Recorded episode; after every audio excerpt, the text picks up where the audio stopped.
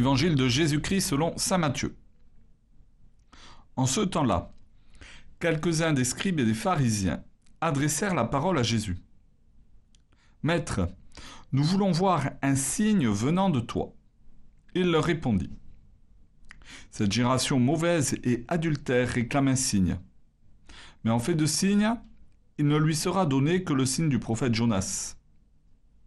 En effet, comme Jonas est resté dans le ventre du monstre marin 3 jours et 3 nuits, le Fils de l'homme restera de même au cœur de la terre 3 jours et 3 nuits.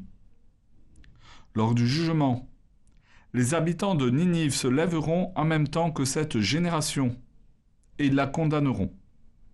En effet, ils se sont convertis en réponse à la proclamation faite par Jonas. Et il y a ici bien plus que Jonas. Lors du jugement, la reine de Saba se dressera en même temps que cette génération, et elle la condamnera. En effet, elle est venue des extrémités de la terre pour écouter la sagesse de Salomon. Et il y a ici bien plus que Salomon.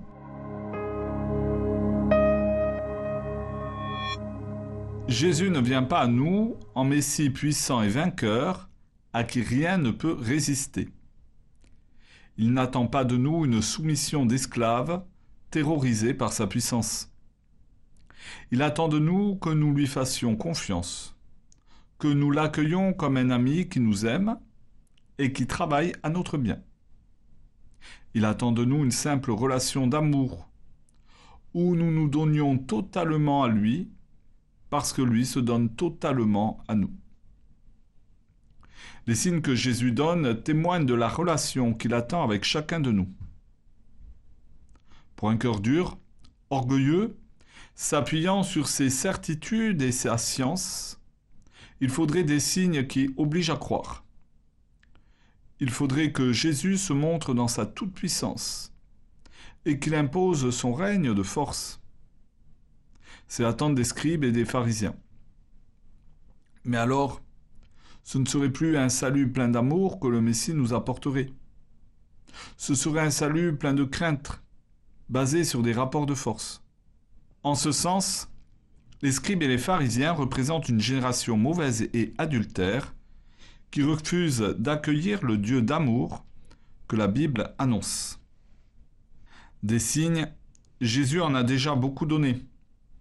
Il a guéri des malades. Il a chassé des démons. Il explique la parole de Dieu avec autorité. Et plus tard, à la fin de sa vie, il donnera le signe de sa résurrection. À travers ces signes, Jésus propose son règne mais ne l'impose pas. Jésus montre que le salut est basé sur l'amour. Seul un cœur humble, qui attend tout de Dieu, et qui sait reconnaître ses péchés, peut comprendre les signes que Jésus donne et voir en lui le Messie attendu. Seigneur Jésus, tu nous donnes à chacun les signes dont nous avons besoin pour avancer. Donne-nous la grâce de les voir et l'humilité nécessaire pour en tenir compte dans notre vie.